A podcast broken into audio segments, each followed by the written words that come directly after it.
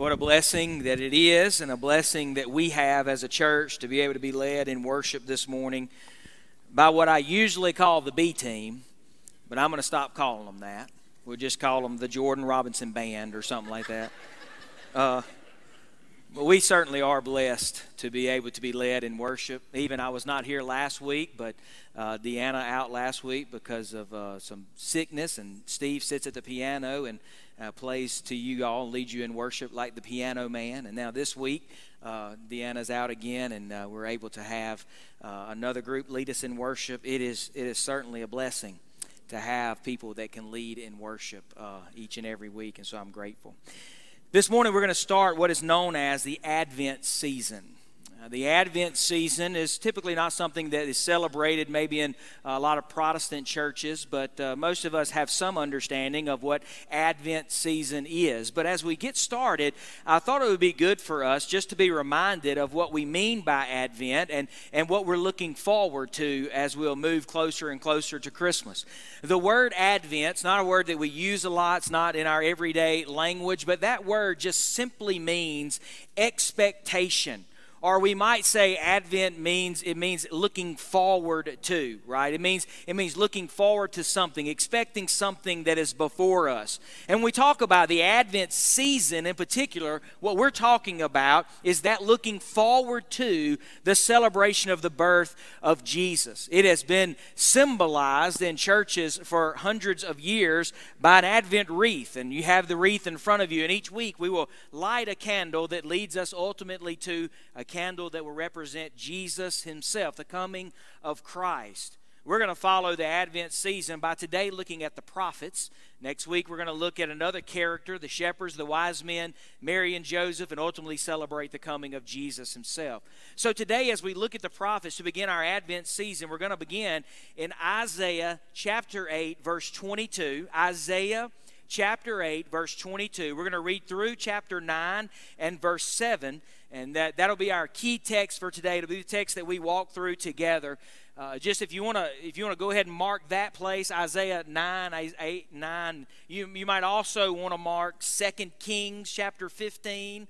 I know this feels a little bit like Bible drill, so we're going to look at 2 Kings chapter 15. We're going to look at Matthew chapter 4. It's not necessary for you to follow along with those other two passages, but if you want to, you can find those. Mainly, I want you in Isaiah chapter 9, Isaiah 8 22, and then 9 1 through 7 this morning. As we talk about this prophet Isaiah, the message that the Spirit had given him before the coming of Christ, and now he teaches us about what Christ would accomplish when he came in that manger on that Christmas day. So let's stand together and read Isaiah 8 22 and then 9 1 through 7. Isaiah 8 22, 9 1 through 7.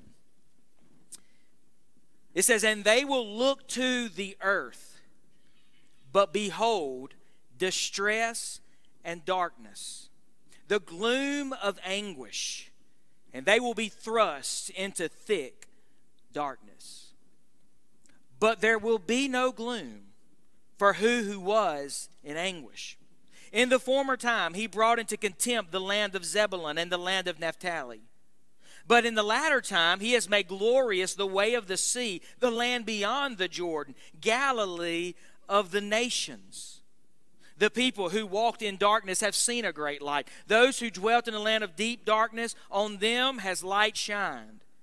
You have multiplied the nations. You have increased its joy. They rejoice before you as with joy at the harvest, as they are glad when they divide the spoil. For the yoke of his burden and the staff of his shoulder, the rod of his oppressor, you have broken as on the day of Midian. For every, brute, every boot of the tramping warrior in battle tumult, and every garment rolled in blood will be burned as fuel for the fire. For unto us child is born. To us a son is given, and the government shall be upon his shoulders. His name shall be called Wonderful Counselor, Mighty God, Everlasting Father, Prince of Peace. Of the increase of his government and of peace there will be no end. On the throne of David and over his kingdom, to establish it and to uphold it with justice and with righteousness for this time forth and forevermore. The zeal of the Lord of hosts will do this. God, we ask this morning as we walk through this ancient passage of Scripture, God, that you would place in our heart, Lord, an anticipation, an expectation, God, of the celebration of this coming Savior. God, we come into this moment, Lord, and we understand that Christmas is before us and the hustle and bustle of Christmas, God, is always on our minds. But God, we pray that we would expect, we would anticipate, God, a celebration of Jesus above all other things this morning. And as we move forward through this holiday, God, that we would anticipate, we would celebrate, Lord, the coming of Jesus more so than anything else. God, put us in the place of these Jews as they were hearing of this promised Savior to come. God, build an, ex- an expectation and an anticipation in our hearts as you built in their hearts as they waited for that baby to be born, that child to be given. So do it in our lives. God, let your Holy Spirit speak to us as we walk through this passage. We pray in the name of Jesus. Amen. You can be seated. As you well know, Isaiah is an ancient book Isaiah written some 700 years before we are given the birth narrative in the Gospels. 700 years before Jesus came into the world, this prophet Isaiah, having been given this promise and this message by the Holy Spirit, would prophesy about what the Savior that was to come would accomplish in their life, but also in our lives as we read this passage of Scripture this morning, we're going to need to depend upon an understanding of some Old Testament passages. So we're going to visit those Old Testament passages as we walk through this sermon this morning. The prophecies always assumed that you came to them with a background in Jewish history. The prophecies assume that you came to them with an understanding of all that had happened in the life of the Jew up until that point. And so, while many of us, we don't have that history, we don't have that understanding, we need to depend upon the other scriptures, the other books of the Bible, in order to be in, encouraged and understand what Isaiah had for these Jews in this day. The first thing I want you to see that Isaiah tells us is going to happen whenever this Savior does come is that he's going to turn our lives from gloom to glory. This is why I read chapter 8 and verse 22. Look at it again. They will look to the earth, but behold, distress and darkness, gloom of anguish, and they will be thrust, it says, into darkness, but there will be no gloom for her who was in anguish. In the former time, he brought into contempt the land of Zebulun and the land of Naphtali. But in the latter times, he has made glorious the way of the sea, the land beyond the Jordan, the Galilee of the nations. We understand just by uh, 822 and 91 that the promise that Isaiah is giving to us is, is that those of us that walk in gloom when the Savior comes, when the promised Messiah arrives, we will move from gloom and we will be found in a condition of glory. If the promise is there in those two verses, 822 and 91. But Isaiah does something interesting in verse 2 as he continues to discuss, or excuse me, in the latter part of verse 1, as he continues to discuss what this looks like. Look in the second sentence of Isaiah 1.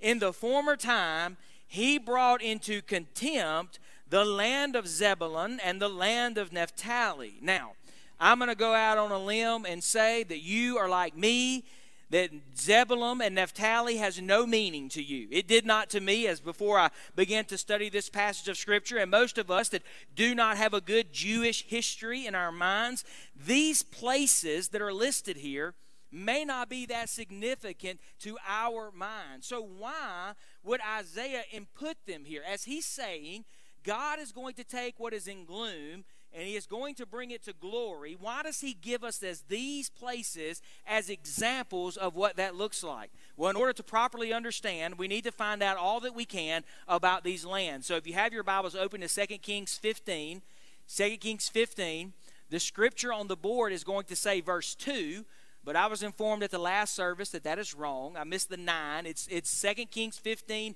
29. Look at what the scripture says about this land, Zebulun and Naphtali. Now, I'll tell you, like I told the other group, I practiced all week at saying these words, and it's likely that I'm going to stumble over them. But uh, you're just going to have to deal with it unless you want to give it a shot because these things are not fun to pronounce. You ready? 2 Kings chapter 15, verse 29. Listen to what he says. He says, And he did what was evil in the sight oh this is 28 he did what was evil in the sight of the lord. He did not depart from the sins of jeroboam the son of nebat which he had made israel to sin. In the days of pekah the king of israel tiglath-pileser king of assyria came and captured ijon abel beth maacah joniah kadesh hazer gilead and galilee. Listen all the land of naphtali and he carried the people captive in Assyria. Now, I want you to hear that because what Isaiah is saying is just like Naphtali, the land of Naphtali, was taken from gloom to glory, so the coming Messiah would take us from gloom to glory. Now, what did we learn from 2 Kings chapter 15, verse 29? We learned that the land of Naphtali was in captivity that the Assyrians came and took the whole nation captive. There was not a free Jewish man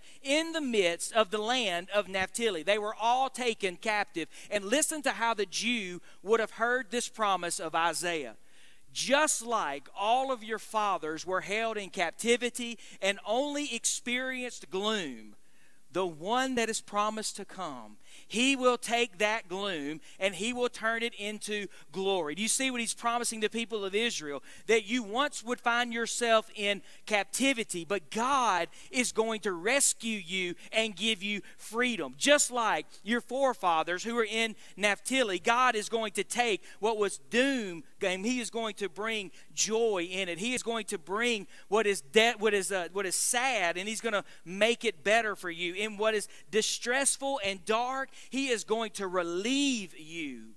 See, this is what happens when Jesus comes on the scene.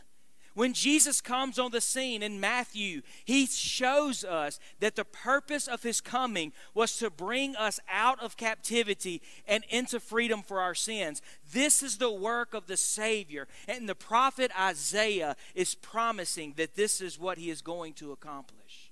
If you'll look at Matthew chapter 4, Matthew chapter 4, beginning in verse 12, we have these words of Matthew recording the acts of Jesus. Matthew chapter 4 and verse 12 says, Now when he, Jesus, when Jesus had heard that John had been arrested, he withdrew into Galilee, and leaving Nazareth, Jesus went and lived in Capernaum by the sea. Listen, in the territory of Zebulun and Naphtali so that what was spoken by the prophet Isaiah might be fulfilled. The land of Zebulun, the land of Naphtali, the, the way of the sea, beyond the Jordan, Galilee of the Gentiles. The people dwelling in darkness have seen a great light. And for those dwelling in the region in the shadow of death, on them a light has dawned. From that time on, Jesus began to preach, saying, Repent, for the kingdom of heaven is at hand. You follow this with me. This is really important for us a land in ancient Egypt that was taken in captivity by the Assyrians, where there was only distress and doom. Isaiah comes in Isaiah chapter 9 and says he is going to take the land of Naphtali and he is going to take it from, go- from gloom and he is going to make it into glory. And then in Matthew chapter 4, very literally, we are being told that Jesus Jesus would walk into this place known as gloom and of captivity. He would walk into this place, and it would no longer be known by gloom and doom and distress, but it would be known by us as the land from which Jesus preached the gospel that Jesus would declare, Repent, for the kingdom of heaven is at hand. Do you see, very literally, Isaiah chapter 9 is coming true through the very presence of this child who was born, this baby who is given on our behalf for our salvation. Do you see, Isaiah, written 700 years before Matthew, had no idea exactly how this would play out, but he was sure that when the Savior came, he would take that which was in gloom and it would become used for the glory of the Father, for the salvation of men. Very realistically, we're seeing the, this, this being solved, this problem of gloom being taken care of we're, we're seeing that Jesus is walking in the midst of a place that was known as captivity, and he was rescuing the souls of men. This is what happened to the world. This is the Christmas story. The Christmas story is Jesus came to a place of distress and doom. Jesus came to a place filled with gloom. Read verse 22. They looked to the earth, and behold, distress and darkness and gloom of anguish, and they will be thrust in the thick of darkness. This is the world that Jesus came into. But Jesus would come into this world, this world of gloom, and he would turn it into glory that now the promise for us is is that at the name of Jesus every knee will bow and every tongue will confess that this Jesus, this child who was born, is the Lord. An area that was once in captivity by the Assyrians will become a place of the proclamation of the gospel. In our lives, this is what happens. Our hearts are filled with darkness without Jesus. We are dead in our sins without Jesus.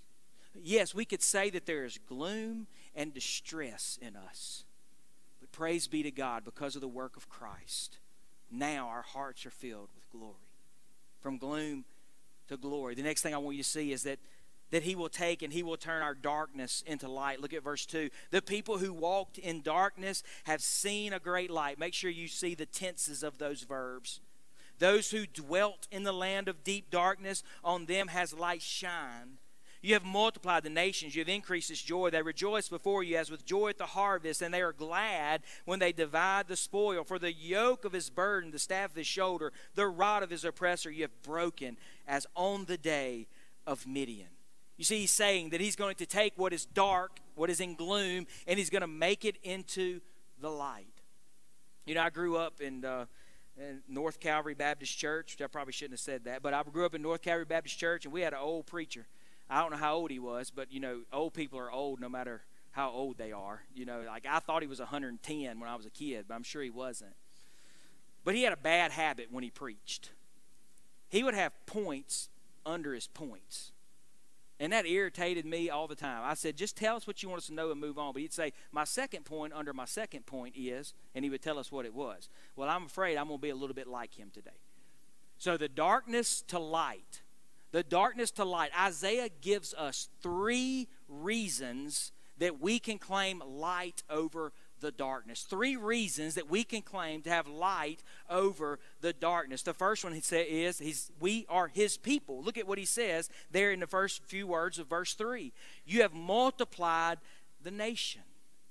This is what he's saying. God, you've multiplied the nation.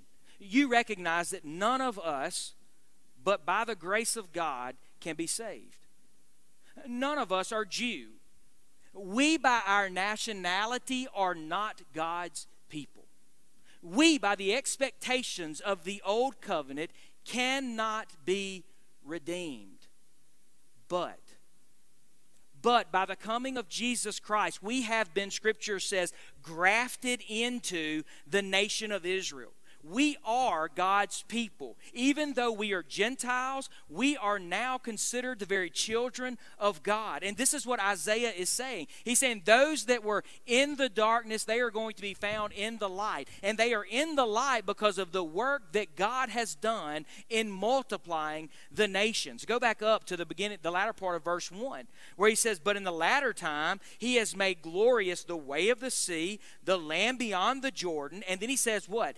Galilee of the nation. Some of your translations say Galilee of the Gentiles. You see, because God has included us as part of His chosen people, we no longer live in darkness, but we can claim to live in the light. We have become the very people of God. Being the children of God, if nothing else in our life, being the children of God ought to bring us hope. It ought to bring us joy. It ought to bring us contentment. And this is what Isaiah is saying. You are being brought from darkness to light simply because you are His. But then look at what He says. You have increased its joy. They rejoice before you as with joy at the harvest, as they are glad when they divide the spoil. See, not only are we taken from darkness to light because we are God's children, We are taken from darkness to light because of His joy. He has placed inside of us a joy that cannot be taken away from us. Christian, He has given us a joy that cannot be removed from us. Two things He says. One, He mentions the harvest. He says, You're like, you're like a man at the harvest who's joyful for all that He's bringing in. But He also says, You're like a man who is taking up the spoils of war who has been victorious in war and is taking up the spoil. See, he's saying that we, as God's chosen people, we have plenty and we have peace. We have everything we could ever need, and we are peacefully living underneath his domain. We have a joy in our hearts as a result of the work of God. We are His people. The last thing I want you to see is that we are victorious. Look at what He says in verse 4. He says, For the yoke of His burden and the staff of His shoulder, the rod of His oppressor, you have broken as on the day of Midian. Again, again, these people that are hearing this prophecy, they are hearing this prophecy with the history of Israel on their mind. Most of us don't enter into this with the history of Israel. That's why we need to be reminded about Zebulun and, and Naphtali, but it's also why we need to be reminded of Midian. Midian was a battle that was fought. You remember it. More likely, you may not remember Midian, but you may remember Gideon. Gideon was the man who led the army at Midian to be victorious. Do you remember that account? Uh, Gideon has 32,000 men. 32,000 men. And Gideon comes to the Lord and says, Lord, I don't really want to fight, but if you'll assure to me that we can be victorious, then I will march. And you remember he sets the fleece out. Remember that? And then the Lord comes to Gideon with 32,000 men, and the Lord says to Gideon, Gideon, I want you to tell everybody that has fear in their hearts. If anyone is afraid, if any soldier is uncertain with whether or not they want to go forward in battle, I want you to tell them to pack it up and go to the house. Gideon had 32,000 men. 22,000 left because they were fearful. The Lord comes to Gideon, and Gideon says, Look, I've only got 10,000 men to fight this battle. There's no way we will be victorious. And the Lord says, I want you to do something else. You remember this? He puts them on the side of that, of that, of that stream, and he says, I want, to, I want you to watch how they drink the water. And the ones that drink the water with their hands, I want you to send them away. And the ones that drink their drink the water straight out of the stream, I want you to keep them. Gideon has gone all of a sudden from an army of 32,000 to an army of 300 to fight the Midianites. You and I, we felt just like Gideon feels. Gideon said, God, there's no way, there is no way an army of 300 can defeat the Midianites. And God does what he always does for us. He says, You are absolutely right. There is no way an army of 300 men can defeat an army of Midian without me. Without me, you are hopeless. Without me, you will certainly be defeated. Without me, you will not be able to accomplish anything. But Gideon, with the Lord of hosts, you will find yourself victorious. Listen to what Isaiah says. He says, For the yoke of his burden and the staff of his shoulder, the rod of his oppressor, you've broken, as on the day of Midian. Do you hear what Isaiah is telling the Jewish people? He's saying there's coming a day where there won't be a burden on your shoulders for your own salvation. There's coming a day when there won't be a staff for your salvation, where there won't be a rod of oppression for you to gain your salvation. But God will break that just as He broke it on the day of Midian. You see what Isaiah is telling the people of God? Whenever the Savior comes, He's going to do something that you could not do on your own. He is going to save you. He is going to take you from darkness to light. He is going to take you from gloom to glory. He is going to be able to transform the very sin payment that you owe and put it on His Son, Jesus. What is He going to do? He's going to take us from gloom to glory. He's going to take us from darkness to light. But how is he going to do it? Look at verse 6. To us a child is born, to us a son is given. The prophet tells us these things so that we might have hope. The prophet tells us these things so that we might have hope. And this is a big question for us. Why are we given this information? Well, so you might have hope. But you know, the bigger question that I have in my heart is why does God do these things? Why does God send a child to be born? Why does God give a son to take us from gloom to glory and from darkness to light? Listen what the Lord says himself. For to us a child is born, to us a son is given. The government shall be upon his shoulders, and his name shall be called Wonderful Counselor, Mighty God everlasting Father, Prince of Peace. Of the increase of his government and peace, there will be no end. On the throne of David and over his kingdom to establish it, to uphold it with justice and with righteousness from this time forth and forevermore. And don't miss this. The zeal of the Lord of hosts will do this. What is he going to do? He's going to take us from gloom to glory and from darkness to light. And why does he do it? Because he is zealous for us. The zeal of the Lord of hosts will do this. The zeal of the Lord of armies will take his son and place him on the cruel cross. The zeal of the Lord will put Jesus in a manger, the zeal of the Lord. You know what zeal means. We don't use the word zeal, but it's the word we use jealousy. The jealousy of God is why Isaiah chapter 9 is accomplished. When we have jealousy in our hearts, we display our jealousy and anger and animosity and and we display our jealousy and hatred and harmfulness. So we have a hard time understanding how the jealousy of God can be displayed to us in love. And yet the zeal of our Lord is not displayed to us in anger and hatred and animosity. That's not the way God displays his zeal, his jealousy for us. He displays his jealousy in an act of love. It's why we sing that song that we sang when we first got started. And it's why we quote that all too famous verse that John gives us in the third chapter of his gospel, where he tells us that the, the, the Lord loved the world. He loved the world. And since he loved the world, he gave his son to us. The zeal of the Lord of hosts gives us Jesus that he is jealous for us. Simply what this means is, is that not only do we have this opportunity of gloom to glory and darkness to light, but God is jealous that we would turn our eyes away from the darkness of the world and towards His light. God is jealous that, that we would turn our eyes away from the gloom and towards His glory.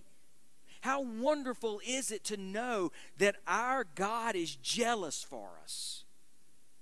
That this Christmas season, as we anticipate and as we expect the coming, the birth, and the celebration of that birth of Jesus, what He wants from us is He wants all of our attention. Yes, indeed, God is jealous for you.